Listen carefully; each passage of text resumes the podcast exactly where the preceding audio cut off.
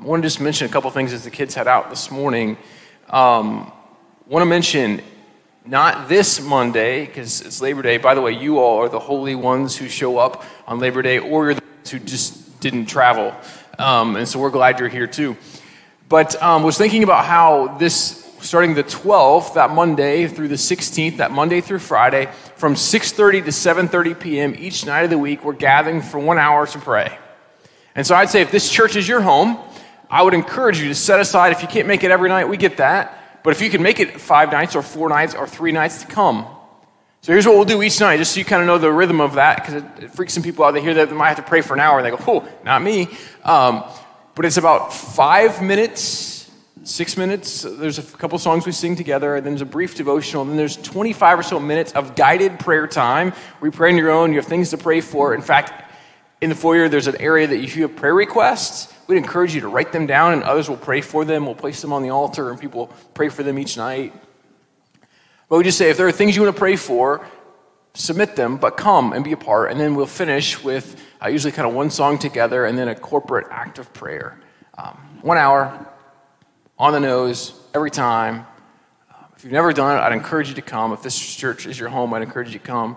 Um, so that starts next Monday. But next Sunday begins a men's study that's on Sunday nights at 8 p.m. And some of you are young dads, you're like, oh, I, I got to put my kids to bed. Well, that's why it's late. So we hope we'll see you at 8 o'clock. So we hope you'll come and be a part Sunday, next Sunday. I'll be going through a study called Live No Lies, and I think you'll find it's worth your time. And so that's beginning next Sunday for four weeks. And so we hope you'll be a part of that. And then want to mention today we begin a new series, which is always like a, an iffy thing. We're talking about the book of Revelation for the next 12 weeks. And um, if you just want to have conversation about what we talked about the week before, the week after, so beginning next Sunday morning at 9:15 in the conference room outside the office, uh, we'll just meet and talk about what we talked about the week before. So if you felt like you had questions you want to write down, uh, you can do that. And then because we felt like sometimes people have lots of questions, um, we have this nice little handout that's front and back. So, this is just kind of a general overview of some helpful things for the book of Revelation. And then each week we'll have notes for you front and back. Those are also available in the foyer. Um, if the one that looks pretty, that's because Holly saw what I had for you and she redid it. And she felt like it wasn't pretty enough. And so she said, We can't give that to people like that. It's just too many words. And she said, We're going to change this. So, if you like the way it looks, you can thank her. If you don't, you can blame her. Um, the content I will take credit for one way or the other, so that goes to me.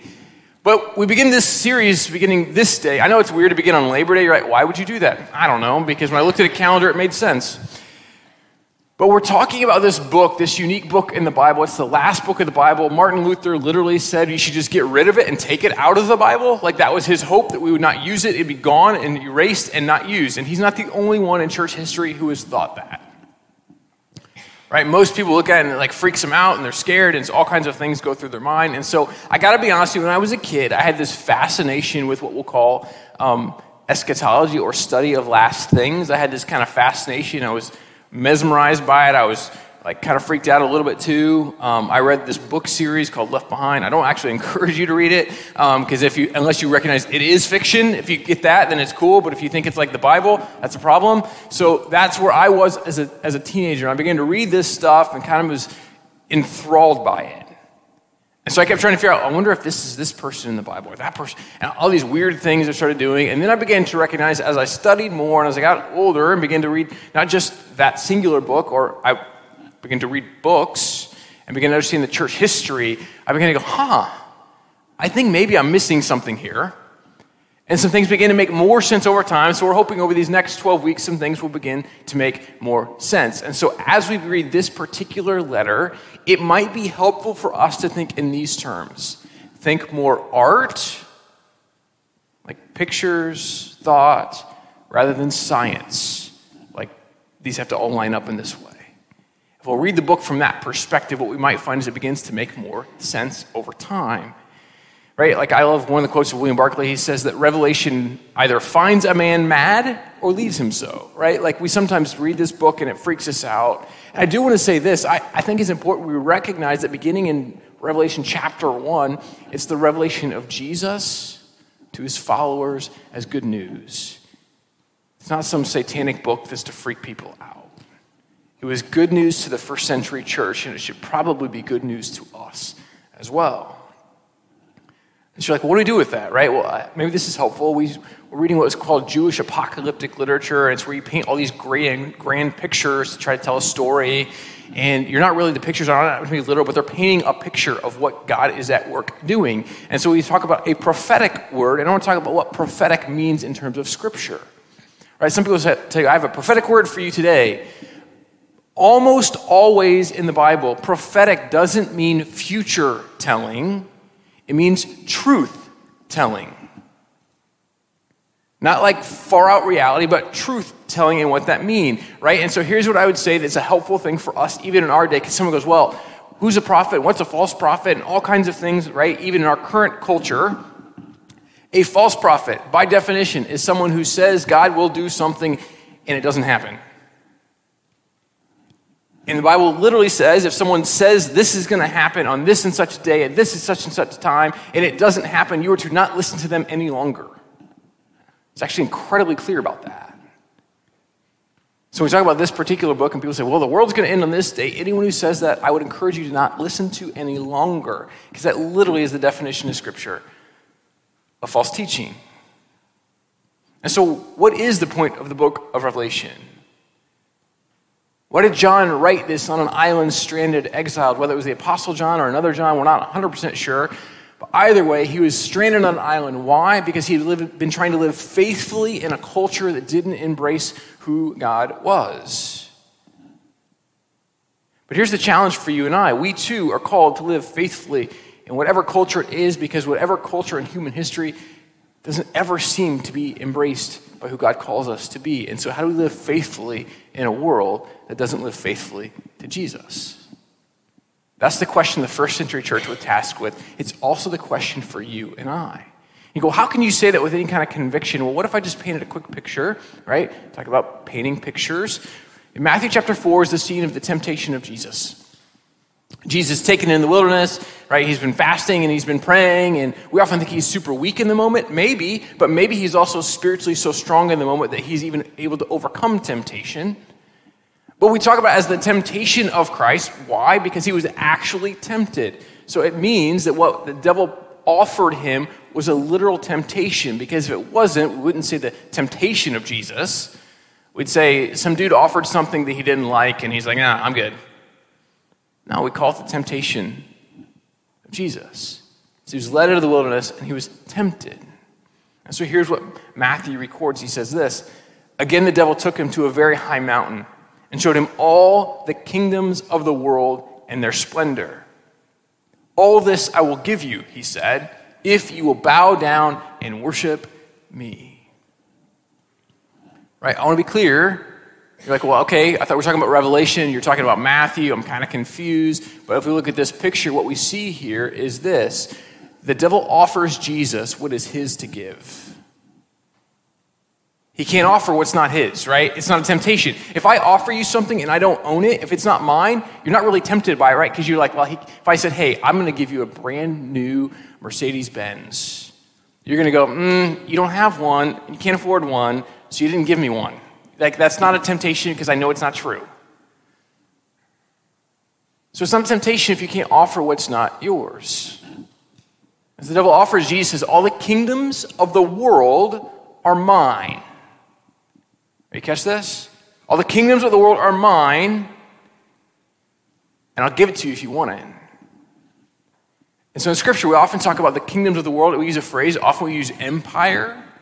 Right? In the book of Revelation, we'll use Babylon to signify Rome. And we can continue all throughout human history, right? What we find over and over again is empire or kingdoms end up being corrupt and broken, and they don't represent the kingdom of God. And so here's a way that might be helpful for us to define this empire is the name given to the spiritual or social nature of a nation, culture, or political entity that overtly and covertly pervades every area of the lives of those living within it, conforming those persons to the shared values, identities, and convictions of the ruling powers. This brings us to the book of Revelation.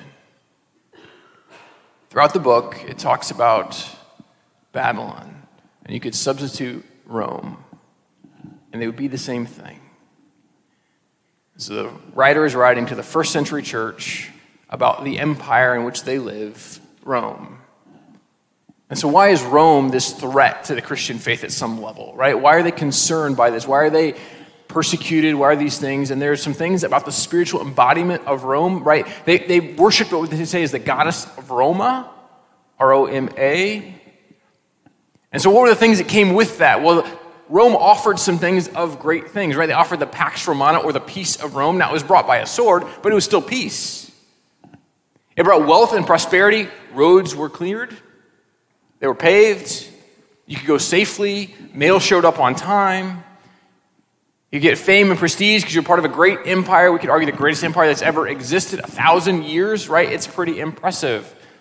But Rome is embodied as one more empire throughout all the scripture, whether it was Rome or Egypt or Assyria or Persia or what the writer of Revelation uses, Babylon. Now, why is Babylon so interesting? Right? We could talk about Egypt. You were slaves. No one was really tempted to want to be a slave, right? That's not that tempting. If I enslave you, that's not a temptation in your life. But Babylon was unique when we look back in the Old Testament scriptures. Babylon, they didn't try to like woo you with their power, although they were powerful. They, you, I mean, you were a slave to them in some semblance, right? But instead, they would try to make their culture so appealing that you wanted to live like a Babylonian right? Because you begin to find their food and their music and their art and their culture was so great, you just want to be Babylonian. And so the temptation wasn't that they were going to enslave you and you'd want to become a slave. The temptation is you'd be so wooed by the culture of the day, by the culture of the empire, that you would live like a Babylonian. You're like, well, that doesn't sound all bad. Unless you were Jewish and you were the one people who had been overthrown. And so, as a Jewish parent, your greatest fear would not be that your children would not who, know who Yahweh or who God was. Your greatest fear would be that your children would be so wooed by Babylon that they wouldn't know who God was. That they would look just like the culture in which they lived. So I was trying to think, how would I say that to you in a 21st century context? See, my greatest fear for my children is not that they become healthy, wealthy, and wise. My greatest fear for my children is that God might call them but they won't recognize his voice because they've been shaped by so many other things. My greatest fear is that God might call them to go to do something hard or difficult or foreign. And because it sounds hard or foreign or difficult, they'll not listen. See, my greatest fear as a parent, as much as it's going to sound surprising to some of you, my greatest fear as a parent is not that my children will die. It's not. It's a big one, like don't get me wrong. But my greatest fear as a parent is that when God calls and sends them someplace to go to the other side, to get in a boat and go somewhere, that they won't do it. That's my greatest fear as a parent. That the lure of Babylon or culture, whatever it might be, would so lure them in that they would find themselves not willing to go where God is calling. And so that's part of what the writer of Revelation is writing to the first century church. Are you so shaped by this culture, by this empire, by the place where you live, that you've missed who God might actually be? And so, in the midst of persecution and chaos and all these things, are you still going to stay faithful to who God is? And that brings us to Revelation chapter 1. Here's what we find, beginning with verse 8. I'm the Alpha and the Omega, says the Lord God, who is and who was and who is to come, the Almighty. I, John, your brother and companion in the suffering and kingdom and patient endurance that are ours in Jesus, was on the island of Patmos because of the word of God and the testimony of Jesus. On the Lord's day, I was in the Spirit, and I heard behind me a loud voice like a trumpet, which said, Write on a scroll what you see and send it to the seven churches to Ephesus, Smyrna, Pergamum, Thyatira, Sardis, Philadelphia, and Laodicea. I turned around to see the voice that was speaking to me. And when I turned, I saw seven golden lampstands. And among the lampstands was someone like a son of man, dressed in a robe reaching down to his feet and with a golden sash around his chest. The hair on his head was white like wool, as white as snow, and his eyes were like blazing fire. His feet were like bronze glowing in a furnace, and his voice was like the sound of rushing waters. In his right hand, he held seven stars, and coming out of his mouth was a sharp, double edged sword. His face was like the sun shining in all its brilliance. When I saw him, I fell at his feet as though dead. And he placed his right hand on me and said, Do not be afraid. I am the first and the last. I am the living one. I was dead, and now look, I am alive forever and ever. And I hold the keys of death and Hades. Write therefore what you have seen, what is now, and what will take place later. The mystery of the seven stars that you saw in my right hand and of the seven lamp, golden lampstands is this the seven stars are the angels of the seven churches, and the seven lampstands are the seven churches.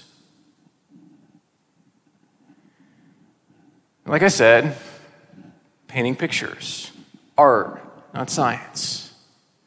What we do begin to see is his, this letter is written to seven particular churches in the first century world. And so these next seven weeks, we'll be talking about these seven particular churches. Who were they? What do they look like? Why does it matter? And yet, each written is not written, the letter is not written to the church, right? It's written to the angel of the church. You're like, huh? Like, you mean like floating angel like above? Well, not really. No, I don't mean that at all. Um, here's what I would say What if what if the idea of the angel of the church, right? The idea of the angel of the church is probably not so much like it's a person or a thing, but it's the embodied spirit of the people. All right, so each church has its own angel because it has its own ethos, culture. It creates it by the collective whole of the being. It doesn't exist apart from it. Right? And so actually I love this, this kind of definition that Walter Wink gives that's kind of helpful for us to think about the angel of the church, the spirit of church. Here's what he says. It would appear that the angel is something separate from the congregation but must somehow represent its totality. Through the angel, the community seems to step forth as a single collective entity or gestalt. But the fact that the angel is actually addressed suggests that it is more than a mere personification of the church, but the actual spirituality of the congregation as a single entity. The angel would then exist in, with, and under the material expressions of the church's life as its interiority, as the corporate personality or felt sense of the whole. The angel of the church would have no separate existence apart from the people. But the converse would be equally true. The people would have no unity apart from the angel. It's the idea that every church has its own unique culture, that we would have an angel of our church, a spirit of our church as well. Be writing to the whole of who the people are. In fact, so we'd say it this way: there are kind of six ways that I think Walter Wink gives are kind of helpful to say, well, how does it, how does an angel get created? What creates this kind of spirit of a place and a people? And so he gives six things, and here are the six: uh, architecture and ambience of a church, like the place and the people; economic and educational levels; power structures, leadership styles, theological orientations, and attitudes towards authority, how a congregation handles conflict, liturgy or corporate worship, and how spiritual growth is developed, perception of itself and its community, right? Just who the people are, the overflow of the people in all aspects of the local church. And so the question for you and I, as we look at these seven churches in particular, is what is the spirit of our church? Hypothetically, if Jesus were to reveal to us and write us a letter, what would he say to our church? What would be our temptations? What would be the areas we would do really well and the areas where he'd have concern for us? And over and over again, what we find is we see this word conquer again and again in these letters. It's, in other words, conquer the things that are holding you captive, the things that are keeping you from being who God has called you to be. I love the words of N.T. I know there's a few more quotes today than normal, so sorry about that, but not sorry about that. So um, some people just write stuff better than I can say it, and so you'll hear it that way. So here's what he writes Why do the letters emphasize the importance of conquering? Putting together all the references in the book, we get a clear answer. The main challenge the young churches face is the threat of pagan persecution. Indeed, these seven letters seem to be written as part of the Lord's preparation of these churches for worse to come. They're to conquer, not by fighting back, but by following Jesus himself, who won the victory through his own patient suffering. Some in these churches will suffer, some will die. All must bear patient witness to Jesus, thereby conquering the evil forces that surround and threaten them. What we find all throughout the book of Revelation is we are at war with principalities and powers of darkness, not people. It's hard for us because you don't overcome principalities and powers by fighting them, but through prayer and through faithfulness.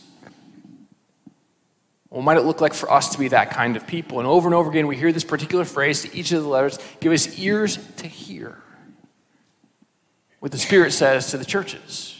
In other words, will we listen with the ears of Christ or will we listen with our own ears? What will be the thing that shapes us when we hear the words of Christ? Will we receive life from Him or we find ourselves going, I don't really like that so much. I'm not getting in the boat. I'm not going to the other side. I really like Babylon or Rome or Canada or France or America or Mexico or wherever we live. I like the culture that we have more than I like Christ and His church. And this is the challenge. And so, over and over again, we'll come back to this idea are we having ears to hear what the Spirit says to the churches? And so, the first letter is written to the church in Ephesus. All, right, all these seven churches were churches in Asia, mostly in Turkey, these seven churches were pivotal in the ancient world. Ephesus was a city of about 250,000 to 500,000 people. It was a, a, large city in the ancient world. In fact, it was a city of great commercial importance. It was a, a place where trade routes ran through. It was a place where they had a major port and major roads, and they all met there. And it was like a cultural hub. But it also was a mess. Right, there's some cool things about it, like they had the Pan Ionian Games, were just second to the Olympic Games. I mean, pretty cool, like athletic stuff awesome kind of thing. But also the temple of Artemis or Diana, if you were Roman. And this temple was one of the ancient wonders of the world. In fact, I'm going to read it because I can't remember ever off the top of my head. It was 425 feet long, 220 feet wide, and 60 feet high. Massive temple. In this particular temple, it functioned not only as just as a place of worship, but it was a place of commerce. It functioned like a bank because it was safer, but it also was a place of asylum for criminals. You couldn't arrest people there. So, where do you think criminals would go? Temple of Artemis. In fact, what we find is it was one of the major centers in the Roman world of emperor cult worship. They worship Caesar. Why would you not worship Caesar, right? I mean, road safe, mail gets delivered on time. There's the peace of Rome, maybe a false peace, but still peace. And so people began to find that this was where they would spend time. It was the most important city in this portion of Asia. In fact, it was known to be a city, though, that was so corrupt and so evil and so immoral and so fickle. That it was known as the Las Vegas of its day, only more immoral and unethical than anything we could probably begin to describe. And it's here that the Apostle Paul actually spent more time than any other church. But here's the crazy thing, right? If we're not careful, we're wooed by the culture over time. Today, there are no churches in Ephesus. Why? Because we're not careful. We don't have ears to hear. And the spirit of a church, the spirit of a place, becomes something that doesn't look like God's spirit, but something else. And so here is what John records that Jesus said to the church in Ephesus. To the angel of the church in Ephesus, write These are the words of him who holds the seven stars in his right hand and walks among the seven golden lampstands. I know your deeds, your hard work, and your perseverance I know that you cannot tolerate wicked people, that you have tested those who claim to be apostles but are not, and have found them false. You have persevered and have endured hardships for my name and have not grown weary. Yet I hold this against you. You have forsaken the love you had at first. Consider how far you have fallen. Repent and do the things you did at first. If you do not repent, I'll come to you and remove your lampstand from its place. But you do have this in your favor. You hate the practice of the Nicolaitans, which I also hate. Whoever has, whoever has ears, let them hear what the Spirit says to the churches. To the one who is victorious, I'll give the right to eat from the tree of life, which is in the paradise of God. He begins talking about this idea that Christ is present in all these churches and these words. Whoever has ears to hear, let them hear.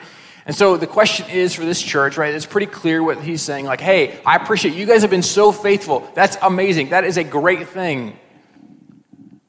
And so he commends them. He begins every letter in the same kind of way. He commends the church for who they are. And he says this, like, I know how hard you've worked. I know you've not put up with corrupt teaching or that kind of stuff. You like, you don't do that. I, I so love that. You're faithful in that way. You preserve Christian orthodoxy. Christian orthodoxy, by the way, means right belief. All right, so we often talk about two different ways of thinking about this that are helpful. Orthodoxy, right belief, and orthopraxy, right practice. Right? These are important in the church, right? We want to have both. We want to have orthodoxy, good belief, and good practice. We want to put into practice the things that are good belief. This matters in the church, and he's commending them for this. The problem we'll see in just a few moments is this that they had the right belief, but at some point the right practice got lost. And they must go together because if they're separate, they're destructive. Because it's this idea that Christ calls us to be whole, to be remade in the image of Jesus. And so he does say the good thing, hey, hate the practice of the Nicolaitans, right? Who are these people? Right, well, they're the group in the first century that would exist in some of the churches, and they basically believe that a Christian is freed so much so that you can do anything you want to do because you're freed from it all. Whatever you want to do, it's good because you're free. No laws pertain to you. Well, you can imagine where that would go, not in great places, right? So that so the sexual immorality that would happen in the temple of Artemis or Diane, right, will become a problem because I can participate in that because it's okay because I'm freed. Stuff sacrificed to idols, pagan festivals, I'm all in because I'm freed. They don't really matter. It's fine. I can do what I want. So I was trying to think, well, how would I say that to you and I today in the 21st century, right? Um, just not long ago, I'm going to leave out where and when. I was, I was having a conversation with someone, and they'd just been talking about their faith and growing. And then in the next sentence, they said, Yeah, I got to call an Uber for tonight because we're going out tonight, and I know I'm not going to be able to drive later. And I'm like, Well, at one level, I, I said I, could, I was going to choose to kind of give the gracious view because my head initially, and I was like, Well, that's, you know, they just want to make sure they're not driving if they've had too much to drink. Good thing to do. But, but also, if you're pre planning, to drink so much that you are drunk, nowhere in Scripture will you find anything other than drunkenness is sinful. They just talked about their faith two minutes earlier and then said, I got to get an Uber for tonight. I got to park my car there so I can. I'm like, ah. Like, I didn't know them well, so I didn't say anything because it wasn't, I just didn't know them. First time we met was that night. Right? This would be the practice of the Nicolaitans. Like, I can do what I want. It's okay to do whatever I want because I've been freed. It's not even that what they were doing is wrong, but if we take stuff that we know is okay and we make it excessive, it probably does become sinful. Not just alcohol, but anything we want to put there. It was just a conversation I had last week. And here's what he says to the church, though, about the bad they lacked Christian love. He says, You forgot your first love. You know, it might be that they were so worried about some false teaching that they, they began to be really rigid in some stuff. And at one level, I, can get behind that. I get that. That makes sense to me. Um, maybe it was apathy over time. They just forgot to love. You know, uh, we just, us four no more. We like these rules, this rigidity. This is how we're going to live. This is what we want to do. Um, or I love the words of Scott Daniels as he says it this way it's a spirit of boundary keeping. We got to keep people in and certain things out. And so we're going to focus on these boundaries. We're going to live for the boundaries. Right? I love the story he tells about this. He was just out of college. He was speaking at an event, a camp for teenagers, right? And so he was like, first time doing this, kind of nervous. I can imagine, right? It's always nerve wracking even to speak to you all. And I see most of you every week. But but he shows up to speak and he heard this great idea about hey, if you'll just read like a children's book, you can kind of bring people in and then tie it into scripture and teenagers will be engaged. And so he's like, all right, let's do that. And so, um, guy who wrote the book, like, I love you always. Like, I think some of you moms like it. You know, you climb in the window. I, anyway, I don't remember the author's name, but but the guy who wrote that book wrote another book about Thomas and his snowsuit. And Thomas in his snowsuit, the point is that Thomas doesn't want to change out of the snowsuit, and he keeps saying no, and he tells his mom no, and his teacher no, and the principal no, and everyone no. And they begin trying to rip this snowsuit off of him, and long story short, people's clothes are getting switched all around. And in the end, the principal's wearing like someone's dress, and who knows what other people are wearing. They're all wearing different clothes, right? Funny story. Just to make a joke. And every time Thomas would say no, and the students would say back no, as he's reading the book, a woman gets up, walks up on the platform, grabs the book from his hand, she goes, I think we've heard enough. And she takes the book and she walks out. Scott's 22 years old. He goes, I don't know what to do. I don't know what I did. And he says, Well, seems like we should pray. He said, I don't know what I prayed, but I prayed and I walked out and I looked back and there's the camp director and the woman talking angrily to one another in the back. And he said, I went over to try to apologize, say, like, I don't, I'm not even sure what I did. I'm, I'm sorry. And she said, Well, you don't need to be bringing that pornography and that filth into this camp. And he was like, children's book about a kid's snowsuit. I didn't see that connection. But she was convinced her role was to keep the boundaries. What was moral and immoral, and she was the boundary keeper, and so she was going to make sure others did that as well. If we're not careful, we'll function in the same way about things that don't matter. What's the fix for the church, to the angel of the church? How could Ephesus have restored this? They're called to repent and remember. And what's the temptation if they don't? Or what's the, what's the thing that's going to happen to them? So they'll remove the lampstand. In other words, the light of Christ will no longer be defined in that particular church. The light of Christ will be gone. No longer will they be the very presence of God. And so, what do you and I do with this letter?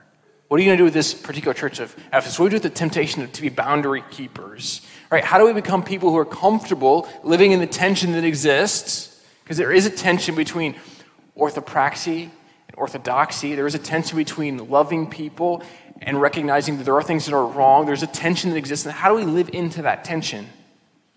How do we have a more generous orthodoxy in certain areas? How do we make sure as a people that we're not keeping wrong boundaries? But how do we also make sure we are keeping boundaries? What are the things as a local church we need to think through over and over again? But like the church in Ephesus, following the law of God is great. But if we forget we're called to love in the midst of being faithful, then this letter is definitely written to you and I. We're called to put love of God into practice by how we love others. Called to put love of God into practice by how we love others. I always love this story. I've used it before, and so some of you are going to hear it again, some of you for the first time. Some of you have probably fallen asleep in the past, and that's fine. Um, but it's really good, so hopefully you'll stay awake this time. But Tony Campolo tells this story. He says, If you live on the East Coast and travel to Hawaii, you know there's a time difference that makes 3 o'clock in the morning feel like 9. With that in mind, you'll understand that whenever I go out to our 50th state, I find myself wide awake long before dawn. Not only do I find myself up and ready to go while almost everybody else is still asleep, but I find that I want breakfast when almost everything on the island is still closed. Which is why I was wandering up and down the streets of Honolulu at 3:30 in the morning looking for a place to get something to eat. Up a side street, I found a little place that was still open. I went in, took a seat on one of the stools at the counter, and waited to be served. This was one of those sleazy places that deserves the name Greasy Spoon. I mean, I did not even touch the menu. I was afraid that if I opened the thing, something gruesome would crawl out, but it was the only place I could find. The fat guy behind the counter came over and asked, What do you want? I told him, A cup of coffee and a donut. He poured a cup of coffee, wiped his grimy hand on his smudged apron, then grabbed a donut off the shelf behind him. I'm a realist. I know that in the back room of that restaurant, donuts are probably dropped on the floor and kicked around. But when everything is out front where I could see it, I really would have appreciated it if he had used a pair of tongs and placed the donut on some wax paper. As I sat there munching on my donut and sipping my coffee at 3:30 in the morning, the door of the diner suddenly swung open, and to my discomfort, in marched eight or nine provocative and boisterous prostitutes. It was a small place, and they sat on either side of me. Their talk was loud and crude. I felt completely out of place and was just about to make my getaway when I overheard the woman sitting beside me say, Tomorrow's my birthday. I'm going to be 39. Her friend responded in a nasty tone. So, what do you want from me? A birthday party? What do you want? You want me to get you a cake and sing happy birthday? Come on, said the woman next to me. Why do you have to be so mean? I was just telling you, that's all. Why do you have to put me down? I was just telling you it was my birthday. I don't want anything from you. I mean, why should you give me a birthday party? I've never had a birthday party my whole life. Why should I have one now? When I heard that, I made a decision. I sat and waited until the woman had left. Then I called over the fat guy behind the counter and I asked him, Do they come in here every night? Yeah, he answered. The one right next to me, does she come here every night? Yeah, he said. That's Agnes. She comes in here every night. Why do you want to know? Because I heard her say that tomorrow is her birthday. I told him, What do you think about us throwing a birthday party for her right here tomorrow night? A smile slowly crossed his chubby face, and he answered with measured delight. That's great. I like it. That's a great idea. Calling to his wife, who did the cooking in the back room, he shouted, Hey, come out here. This guy's got a great idea. Tomorrow's Agnes's birthday. This guy wants us to go in with him and throw a birthday party for her right here tomorrow night. His wife came out of the back room all bright and smiling. She said, That's wonderful. You know, Agnes is one of those people who's really nice and kind, and nobody ever does anything nice and kind for her. Look, I told them, if it's okay with you, I'll get back here tomorrow morning about 2:30 and decorate the place.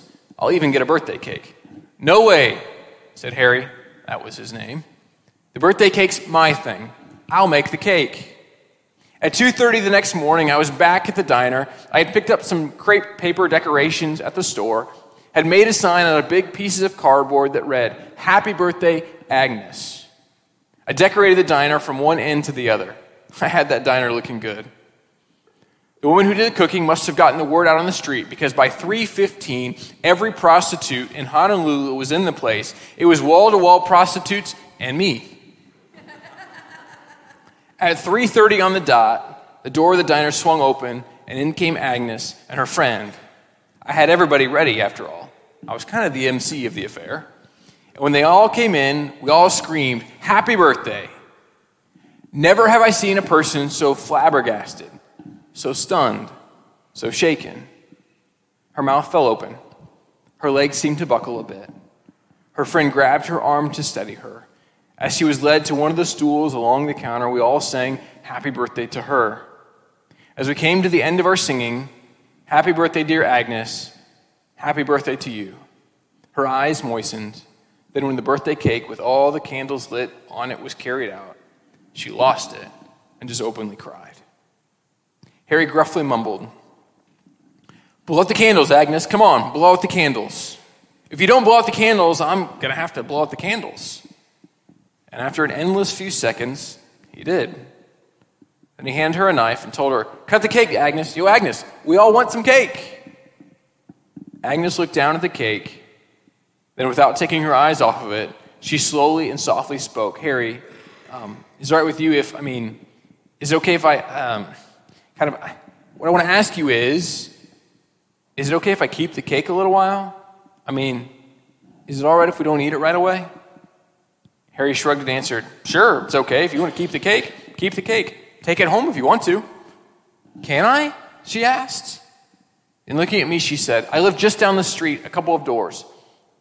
I want to take the cake home and show it to my mother, okay? I'll be right back, honest. She got off the stool, picked up the cake, and carrying it like it was the Holy Grail, walked slowly toward the door. As we all stood there motionless, she left. When the door closed, there was a stunned silence in the place. Not knowing what else to do, I broke the silence by saying, What do you say we pray?